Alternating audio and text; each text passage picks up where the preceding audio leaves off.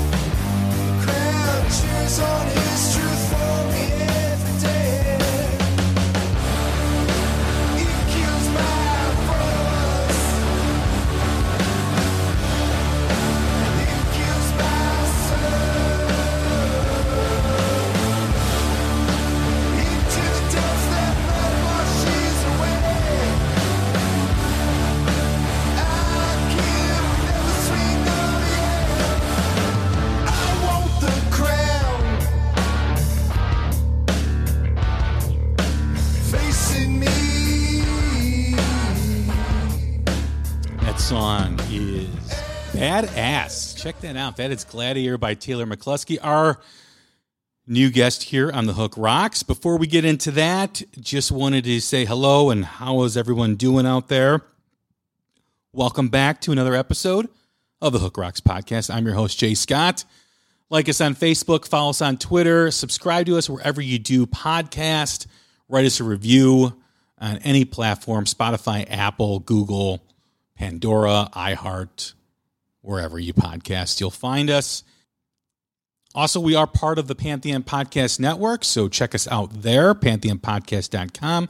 Follow them on Twitter at PantheonPods. You can check out the Hook Rocks, Karma to Peace, Vinny Appice on Hanging and Bangin', Mistress Carrie, Martin Popoff, the Rock Historian, Shout Out Loudcast with Tom and Zeus, and Cobras and Fire. So check out all those great podcasts as well. And thank you again for tuning in. My next guest is Taylor McCluskey, and we are about to get into his music. And once again, he is part of the New Music Spotlight, and all the way from Canada, I believe. I'd like to welcome in Taylor. Yeah, yeah. How you doing, man? Hey, hey, man. Thanks for having me. Yeah. No, I, I, uh, I'm, I'm thankful you're on the show. Thankful, like I said, to get to know you a little bit. Um, I appreciate you doing this, and. As we always start, every time we get a first-time guest, we ask the same first question, and that is what the show is all about. And that is just like every rock song that has a hook that sucks you in.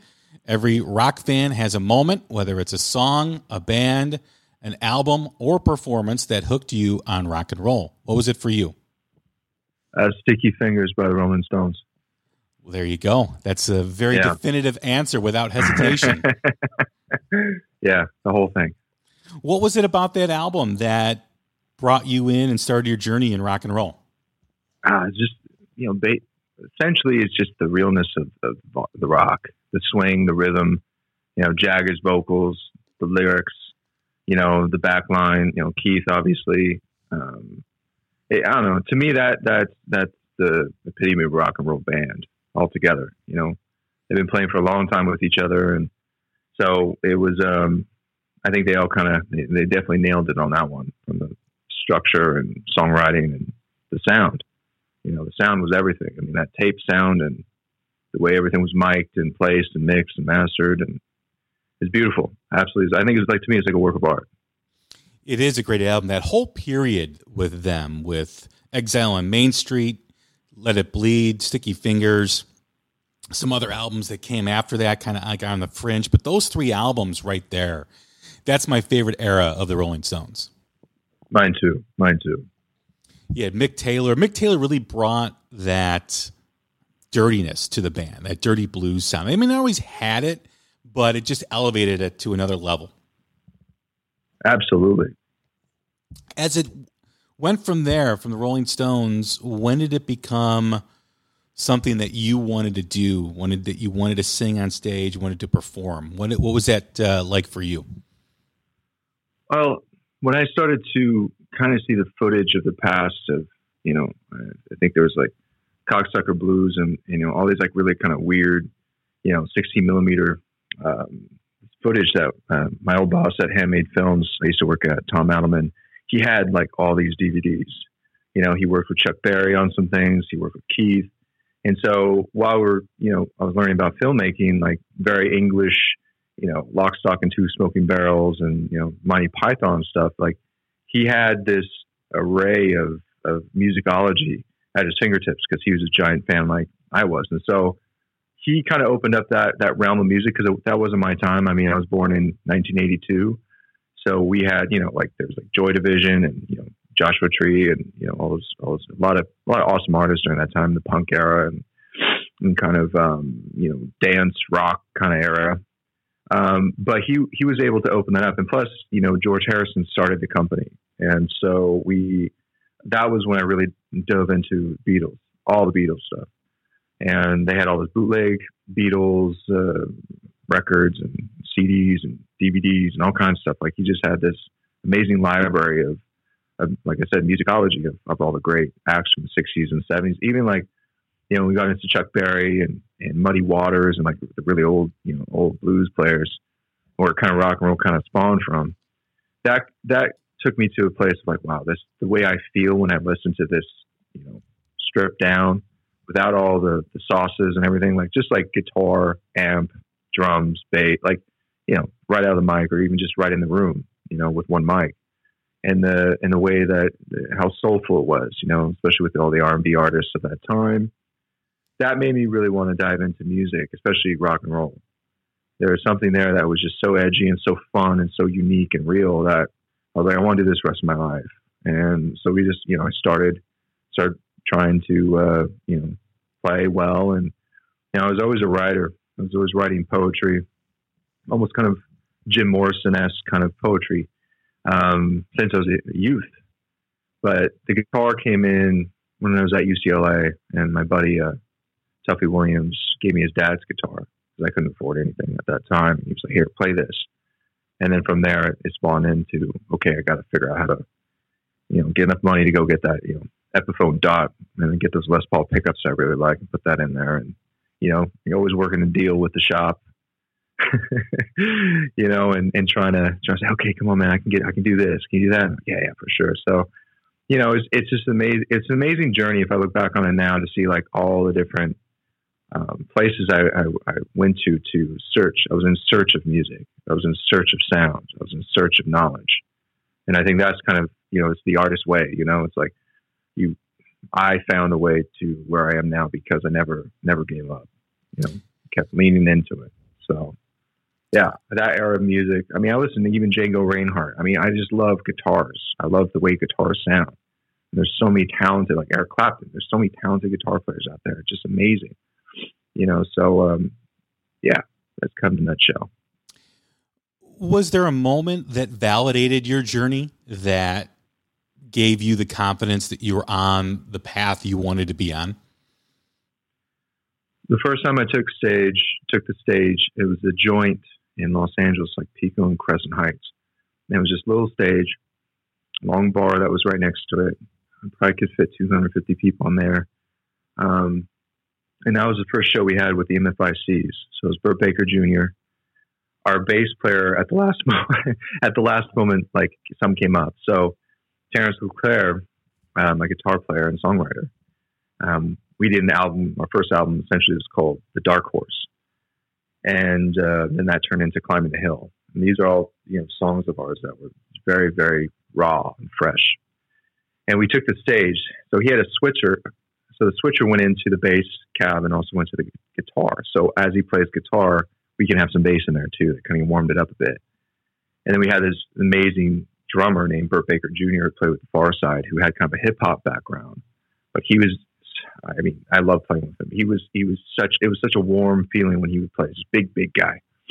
And, you know, once I took the stage and we started getting into the first number, you know, looking out and seeing all the happy people, you know, having drinks and just going, woo, you know, all that stuff there. I kind of felt like this is where I need to be. The lights are on and everything was dark. And, you know, and the first ballad and the first hook that I went into, it just kind of brought everything together. You know, it was like, this is what I want to do the rest of my life. No matter how, how, how hard it is or like how difficult these times can get. Like I always know that when I, when I'm struggling with something, I can always pick up a guitar and I can sing and I can write. And I can get it out and hopefully, you know, share with, with somebody that needs, you know, maybe some, some guidance or maybe needs to escape a bit, you know, whatever they're going through, maybe it can help them, you know? So it was medicine for me. So, uh, yeah, first time took stage. That was, that was definitely it. I knew I was, I was at the right place. Is it still medicine for you? Is it still therapy for you, writing music and performing?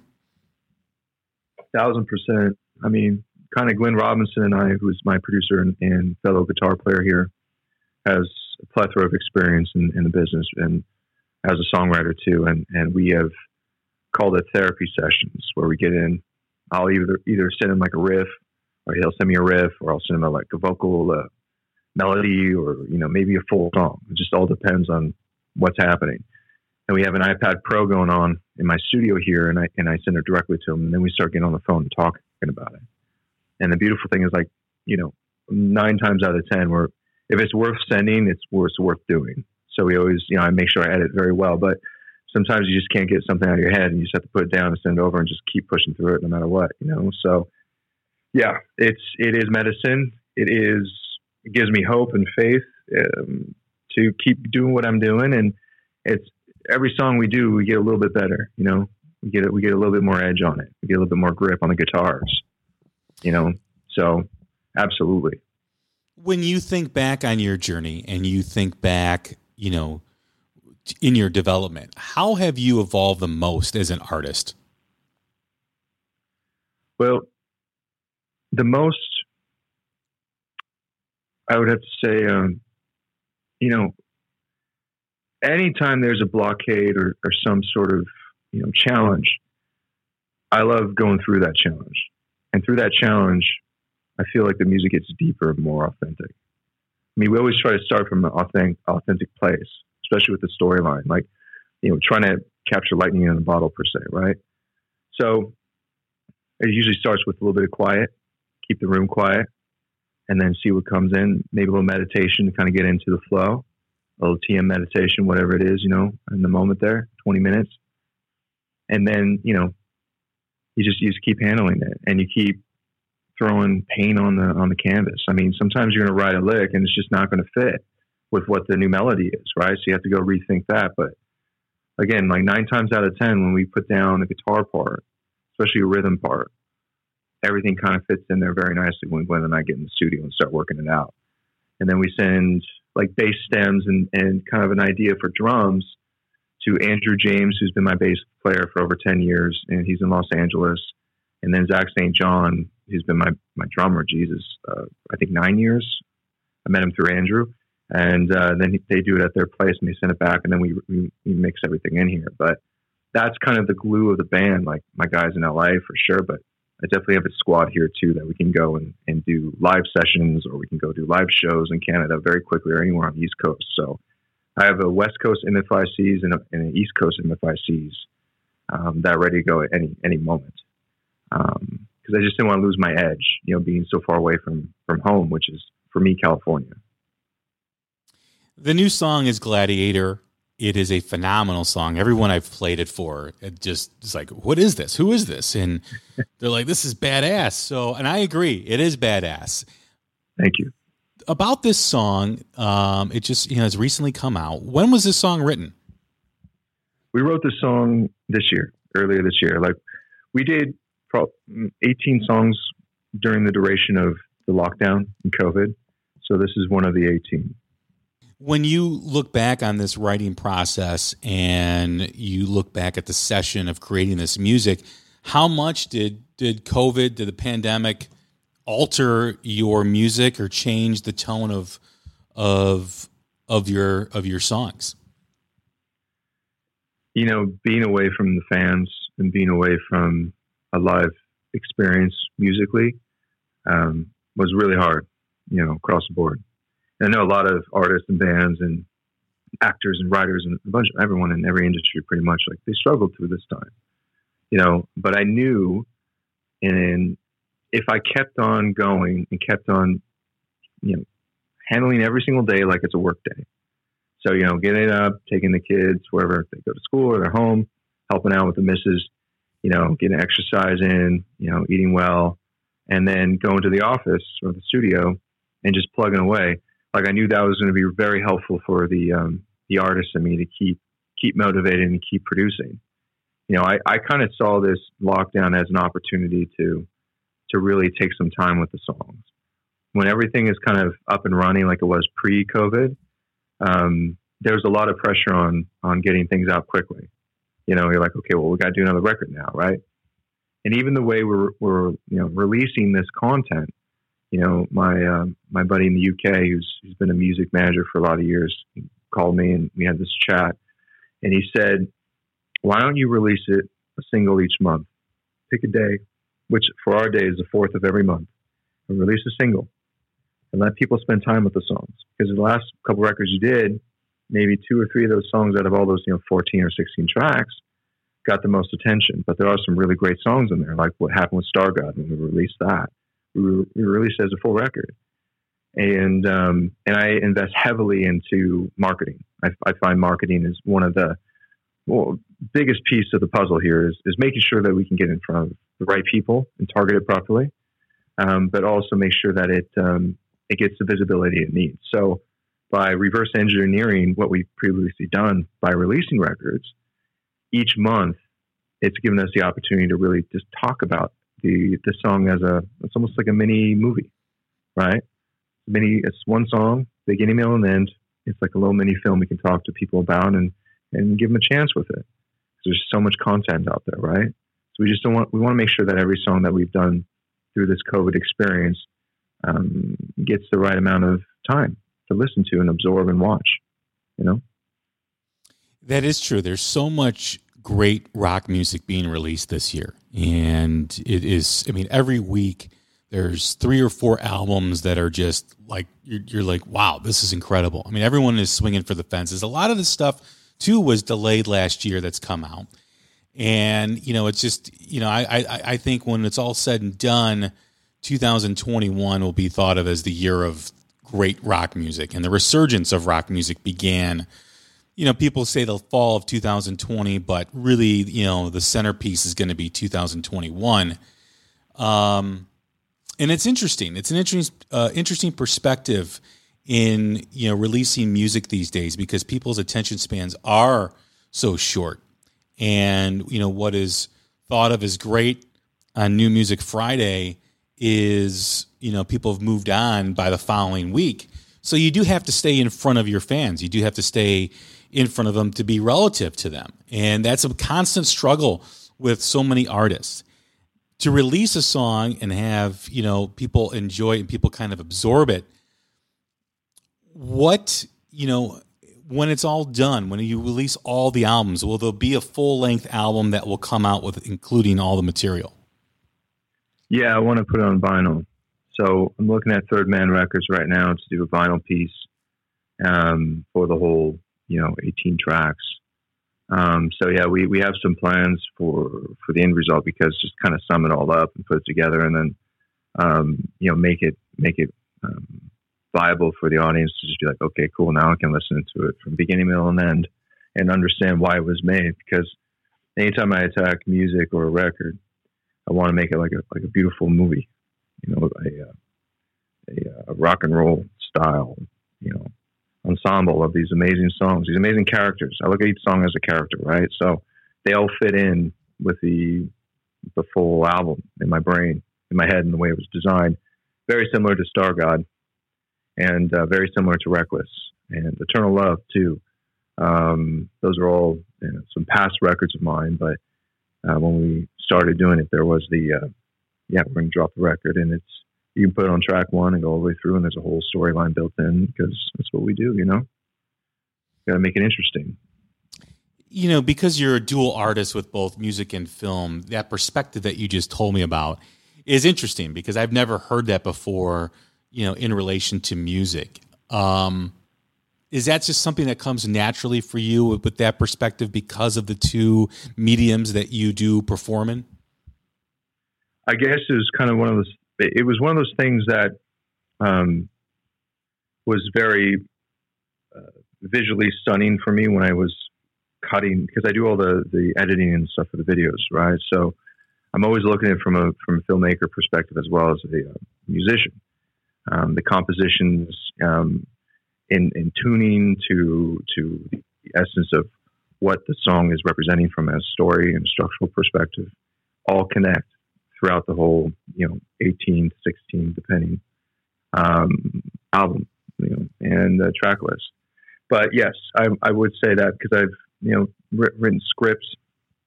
We have a script called Young Blood. That's about Navy SEALs fighting the cartel. And, um, that's traveling around right now too. So, um, I like to make my pieces have a cohesive linear message, storyline, narrative, uh, through beginning, middle, and end. You know, to make it, uh, you know, have some uh, some flex. But yeah, most definitely. I, I would say because of my film background, um, the music was definitely looked at from that perspective as well. Once um, things were, were definitely finalized from a mastering perspective of the song and the way it sounds and the energy of that character, that individual track as a character, and that I wanted to make sure that was completed and then placed in the right order. So um, yeah, it's, I, I don't know why I think like that. It's it just kind of it just kind of happened after doing this for a long time. It just kind of became the thing, you know. Thinking of the sessions to create this new music and writing this mu- new music during a pandemic, when you look back and compare it to other recordings that you've done and other music that you've put out, what is the biggest difference between this music and what you've done previously? Well, if we look at a lot of the songs that in L A, like a lot of the E Ps, for instance, like Static in Her Head, um, that was done uh, live band um, at Clear Lake Audio in North Hollywood to tape. Um, and it was full performance, right? You know, a couple takes of each song, but you know, that was it. We were in the room together. And then we went to East West Studios and we did a single called Bang Bang My Fire's for You. And that was, again, done through the Thriller board, live bands. You know, that energy is pretty spectacular. The, you know, when you get into Star God, various points of Eternal Love, um, actually the full record of Eternal Love, Star God, and this, uh, this new one, which is now, it's untitled. You know, we had to do a lot of this stuff remotely because when I left Los Angeles in two thousand sixteen um, to Montreal, the band, you know, had to come up with other ways of making sure we, we keep this journey going. So um, luckily I was able to, you know, sit down with Glenn and have this conversation because he was like, well, we have all these, you know, great musicians here. I was like, no, no, no. It's like the ethos of us um, and how far we've come. I need to continue that storyline through. And so, when it comes to recording the records, um, we do with uh, it's me, it's Glenn, and it's um, you know, Andrew James, and it's Zach Saint John. Now, when we do the live stuff, which we've done up to date ten, we've done ten versions. So you saw, you know, Gladiator. We did Stay With Me, Freedom Fighters coming out August fourth, and we have two other ones, which is Young Blood and Bulletproof, and then we did five other songs this last Friday at my drummer's house in Saint Sauveur. So we're going to have live versions of the studio versions on top of Atmos versions of all the songs, eighteen songs. So when we do a release, we hit them with the studio version, we hit them with the live version, and we also hit them with the Atmos version. So it gives you three different versions of the song coming out on the fourth of every month, plus a live music video. Uh, it shows a band here in Montreal, which is Ange Cousseau, and then Gary McKenzie, which are my guys here in Montreal, and they're fantastic players. And um, they've been able to encapsulate everything we, we did within the record live. And so we are, by doing that, we are ready to go on the road, you know, so we know the songs frontwards and backwards. You know, we're just waiting to, uh, to work out some other details so we can go on the road and start playing these things live. Writing this music, did you feel like this was an escape for you? I mean, you, you talked earlier in the conversation about it being medicine.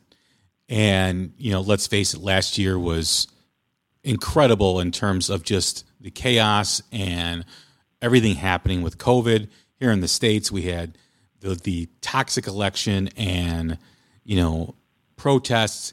When you're recording music and you're writing music, how much of that stuff affects you? All of it. I mean, it's, it's my, you know, my country went through, our country, sorry, went through a lot of chaos, and it's slowly being rebuilt back. Um, this COVID thing destroyed families, um, destroyed the world to a large degree. It's been a been a terrible, terrible pandemic and very difficult for, for many families. Um, you know, it, it is a form of writing music is a form of escapism for sure. Um, for me, it's it's a place where I can go and, and get all my thoughts out and, and find a way to, to balance that out with, with, with the sonic beauty, perfection of, of instrumentation that can, you know, paint that feeling and that emotion, um, that can translate through headphones, earbuds, um, speakers in all different settings, from theaters to cars, um, iPhones. Um, you know, it, it's, it's been very difficult not being back home. You know, I miss my grandfather's funeral, you know, like uh, accoutrement of things I was, I missed because of the lockdown. So I took all those feelings and emotions and put them into the music and put them into the distortion and put them into the drums and the, in the, in the vocals and the, in the, in the prowess I needed to get out on that, on that, um, on the Pro Tools, you know what I mean? Like, I made the Pro Tools kind of my punching bag, you know. Um, I made my amps kind of that beacon of, of sonic hope, you know. When I put it through there, it would, it can basically say what I needed to say, and, and I hope it makes sense for for the listeners um, when they listen to it and they feel it. You know, Gladiator was what I felt going through this time, and trying to keep the band, both bands, financed and going, and. And making sure all the marketing plans were, were in action during, you know, uh, COVID, and making sure that we can still get our music out there um, while we're insulated in our in our homes. So yeah, it was it wasn't easy, but you know, I try to look on the bright side of it because you know I can't just wallow in self pity. Um, I need to be in action, and I need to find solutions that are going to keep this thing going because there's been a lot of a lot of investment and a lot of blood, sweat, and tears in this thing. And, you know, th- these are the times where either you sink or you swim, you know? Um, so, yeah.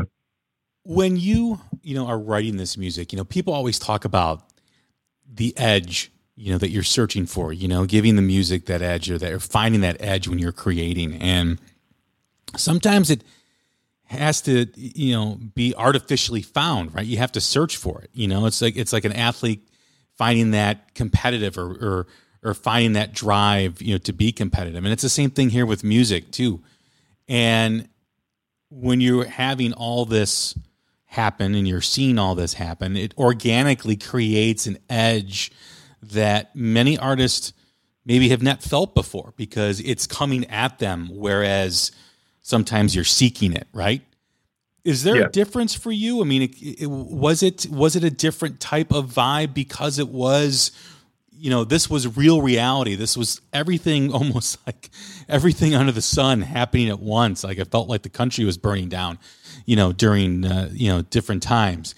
And you're sitting here and you're a creative person and you're an artist and you've got to take in and absorb what you're seeing and what you're experiencing and then shift it to creation and shift it to output, outputting the music. How was it easier for you during this time? Was it difficult to kind of feel it and kind of place it in the right spot? What was that like for you? I was like watching the movie Rocky, just get pumped up sometimes, you know. It's, you know, I feel like you're, uh, I am a fighter, and I am a, um, I'm very persistent, and I, I don't give up easily. I never give up. Um, I will drag it out as long as it needs to be dragged out. Um, and for me, it's like whenever there's obstacles or challenges, that's when I get excited.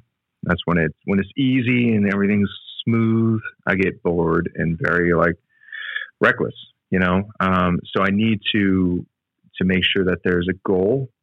And so what I, what I made sure, um, that I did was I was like, okay, so this month we're going to do two singles, you know, we're going to add two songs to the deck. And, um, and so that kept, kept me very busy through that. Plus, you know, periodically there's auditions for feature films and T V shows and all that stuff too. So that takes time too, that you have to prep for that as well and send those on. But ultimately I always made sure I had something to do. And when I wasn't feeling inspired, you know, I'll go outside and go for, you know, run, bring my kids with me on the bikes and, and get outside and try to get some, you know, nature, um, around me and, and get inspired that way. I go for hikes with buddies and, you know, just try to get outside in nature and, and run and, and try to, get, you know, go, go, you know, swimming, whatever it was, just to keep my body in the, in the right condition. Because I was afraid that with all this time off, um, that my body was going to start to, to lose its edge. And so by focusing on eating healthy, sleeping well, living a very clean life, um, that gave me the inspiration to keep, you know, going. And I would, by doing that, I would feel better when I wake up in the morning and, and, and get after it. So yeah, it was challenging most definitely, because I wasn't like, okay, we're going to fly to L A and we're going to do this. And you'd have things set like, okay, this month we'll be in Los Angeles. Next we'll go to New York. We're going to go down to Texas. We're going to go here. You know, I was, I was stuck in the same place for a long period of time, like us all. And that, that can be daunting sometimes because you feel like you're, you're not living. And I'm a, I'm a type, I'm the type of individual that loves to travel and go and go and go. Right. Like I don't, I can't stay around the place too long because I start to get edgy and I'm like, oh my God, what's going on? I'm missing out on something. Right. So that was the most difficult part was, you know, being isolated, being isolated away from family, friends, um, the band. Uh, but we did what we could with, you know, luckily we have the technology to have FaceTime calls, Zooms, you know, all those things. So that kind of kept the, uh, oh, there is a light at the end of the tunnel. We just gotta, we gotta hold on, and we'll get there. We'll get there together. And thank God I had my my beautiful wife, and my two beautiful kids with me, and um, and that that kept me, that kept me sane. A lot of my friends don't have that, you know, and so that was very difficult for them. My heart goes out to them, but I'm very blessed in a lot of ways to uh, to to have what I have. I'm very grateful, and um, it was yeah, it was it's definitely a challenging time for us. As you move forward, and you know the, the song "Gladiator," you know is the, is the recent single, and you have some you know, something coming out on August fourth too, as well. And you're looking to perform now, and you're looking to get this out in front of people. How is that planning process going with everything that's been happening, um, especially you know in your you know your your country, your home country, Canada, and also home now in L A? What is that like for you? Uh, we had a meeting with uh, Solo Tech, and they do a lot of big tours. And so, and we found a room that would really like to set up this live stream, uh, really well-produced, um, show. And we are also looking at uh, Piccolo Studios, uh, to do a Halloween show. And, um, and we're going to be doing some more live performances online, um, because everything has been pushed till next year. Very few venues are open right now, potentially the capacity of eighty people in, in rooms that usually hold a thousand. So logically, it's not quite sane to put on a show in those environments because it's going to be a little bit more difficult. But with the way technology is and live streaming and using Streamlab technologies and, and ticket sales online, we can, we can attract more people and more fans. So we're def- we have, we have two of those shows on the books right now that we're working out, but you know, it's really a, it's a really interesting time right now. I'm so happy technology is so uh, prevalent as it is right now with iPad Pros and all these great camera systems and online streaming services and everything we can do to do a performance and make it sound very well. I mean, we try, I was doing um, acoustic performances in the beginning of COVID on Instagram Live, and that was really fun and met a lot of new fans. But with the way that, like you say, Gladiator, the way it sounds, the way that the band plays it, the way that I sing it, that song is meant for a stage with people. Outside, live, or inside, a beautiful theater, whatever it is, you know, that's what we want to get after. And then the next single is called Freedom Fighter, and that's coming out on my birthday, August fourth. And we'll have a live version, a studio version, and we'll have an Atmos version of that, plus a music video that we shot here in Montreal at Studio Madame Wood um, with the M F I Cs here in Montreal. So uh, I'm looking forward to doing that next week.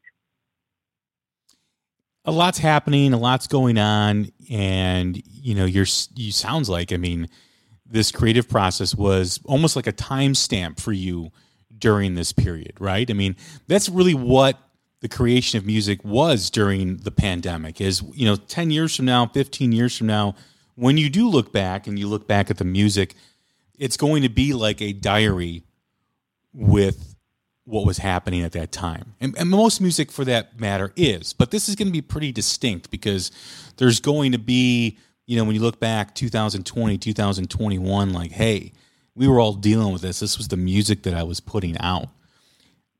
Did it convey what you wanted to try and say or what you were feeling? Do you feel like, you know, there was nothing left on the table when it was all said and done for you? Absolutely. I, I believe that, you know, this period of time is, it's going to be remembered for a long, long time. I mean, the music that I hear now nowadays on the charts, I'm like, I don't know why they're there. It's kind of this cookie cutter, poppy, weird. I don't know. And, um, I, I want rock and roll to get back on the charts. I want to, I want to see it through. Um, there's so many talented rock and roll bands out there that deserve to be up there. And, um, you know, I want to, I want to join the charge.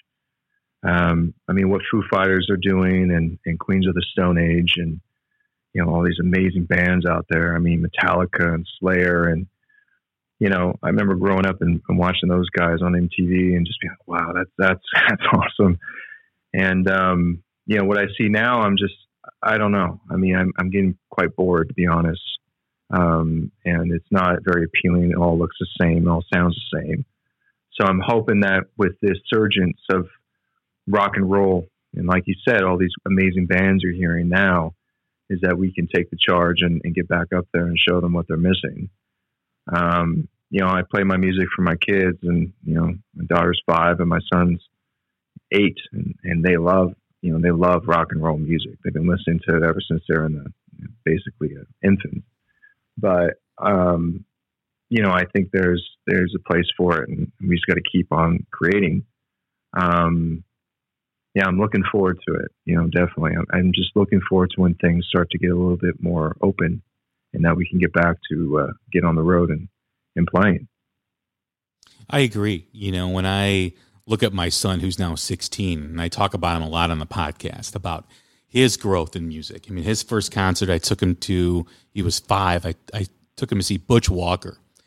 And, I love Butch Walker. Oh, yeah. Love he's Butch. Fantastic. And, and uh, that kind of like started his journey. And then a few years later, I took him to see Maiden and Metallica and...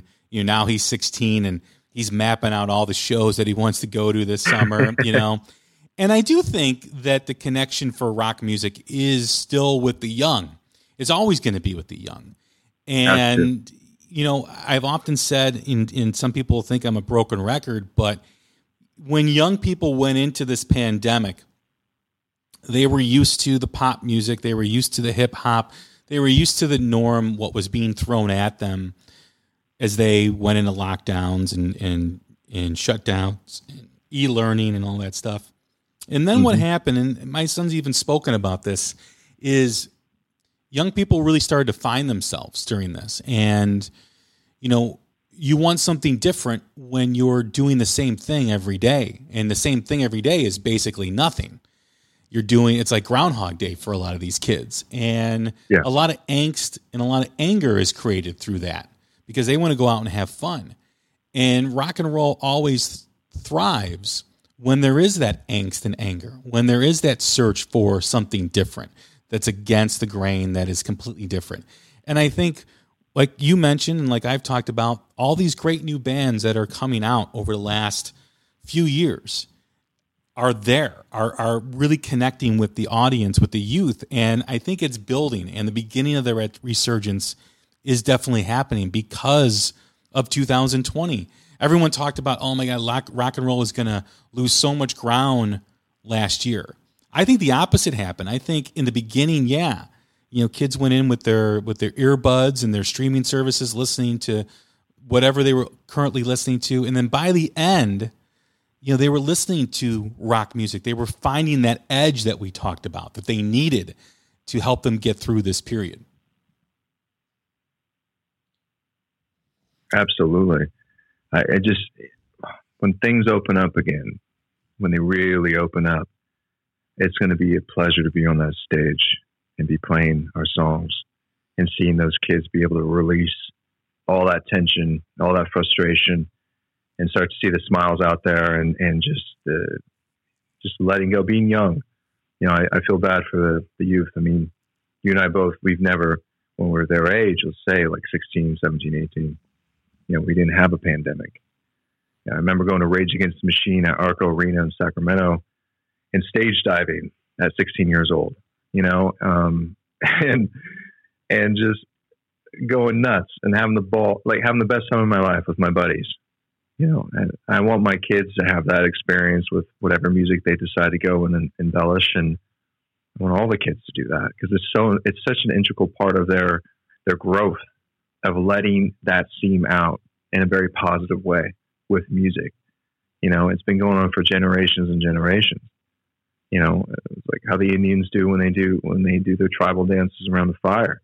I mean, it's, it's, it's part of us. It's, it's part of our synergy and our D N A to be together and, and listen to rhythm and bass and music and song and, and, and be in that moment uh, with, with your tribe.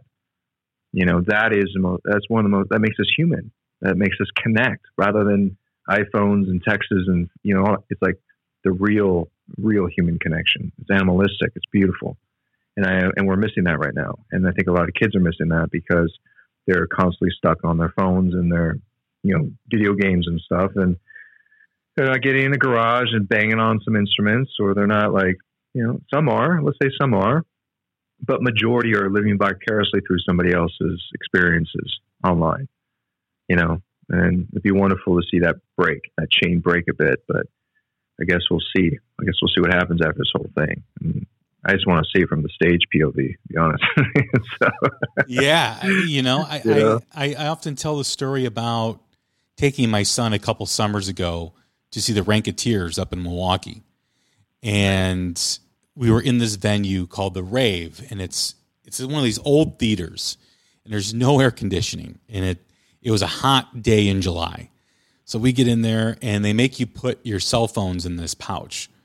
Um, the Ranketeers, you know, were making people put their phones in the pouch. So you had, like, nothing to do but enjoy the music. You had to be present both physically and mentally, which is a different experience now for a lot of people because a lot of people watch – through their phones when they're when they're at a concert, which I don't understand. But no, what no. A, you know, so so we're you know you're forced to really be present. And they came out, you know, Jack White, Brendan Benson, the rest of the band came out just fired up, and it was incredible. The synergy with the crowd because of everyone being there with their minds and their bodies, it was phenomenal. We walked out of the show. I turned to my son, who was fourteen at the time.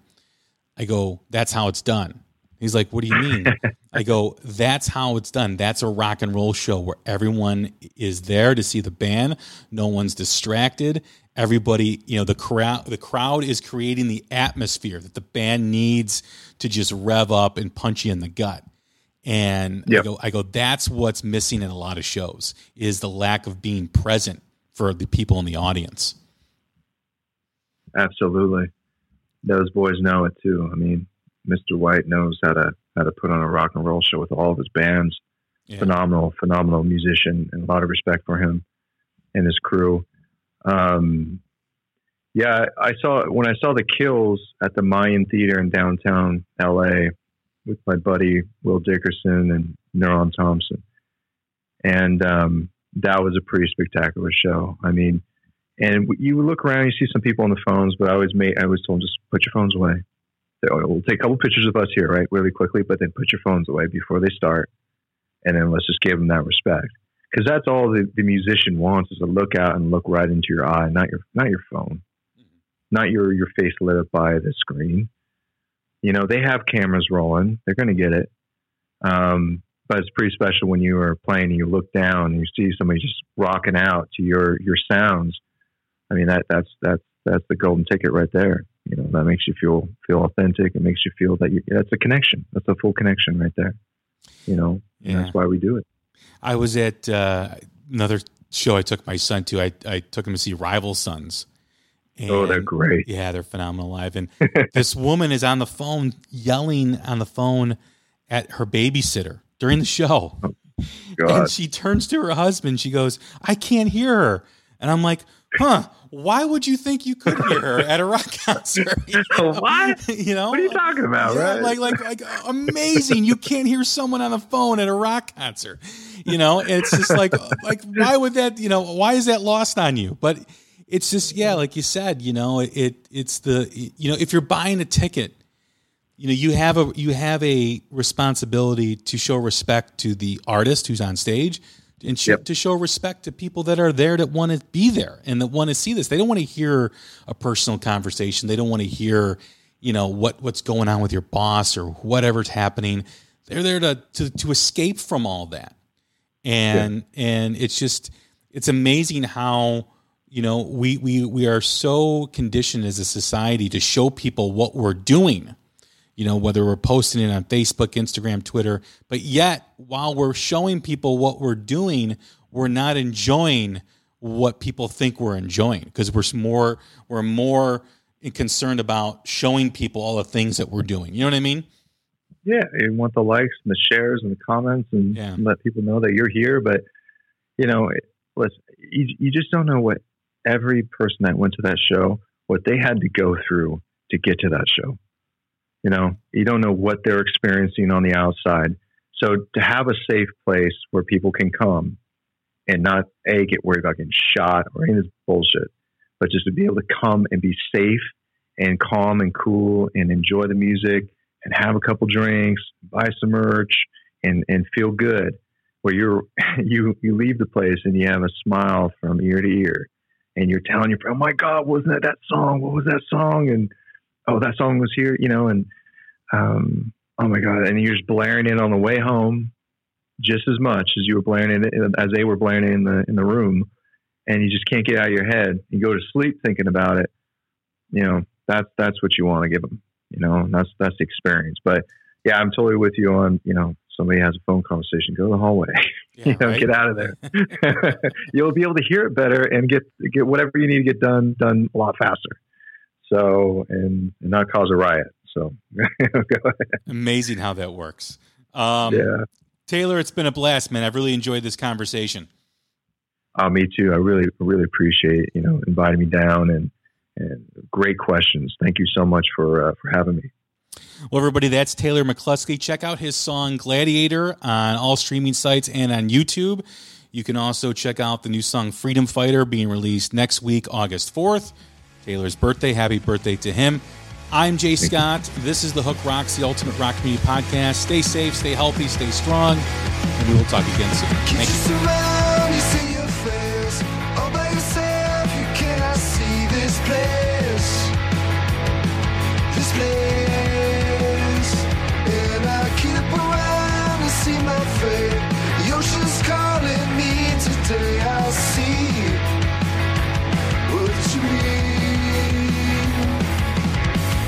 Find the strength through pain, roll away the stars of hidden.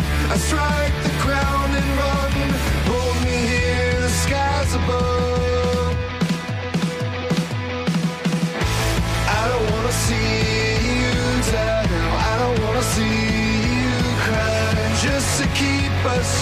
again.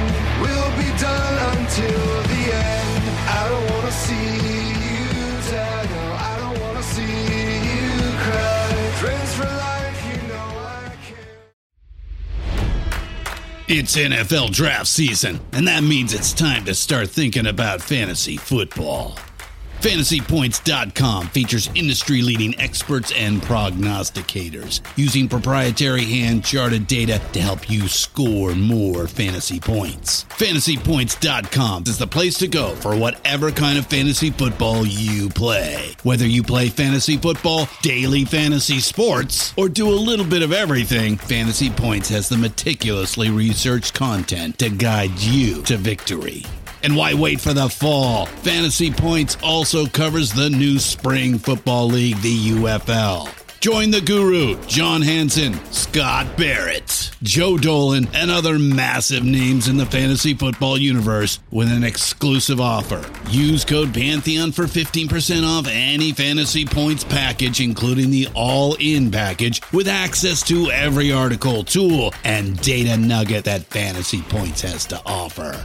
That's fantasy points dot com and code Pantheon for fifteen percent off at Fantasy Points. fantasy points dot com. Code Pantheon. Score more fantasy points.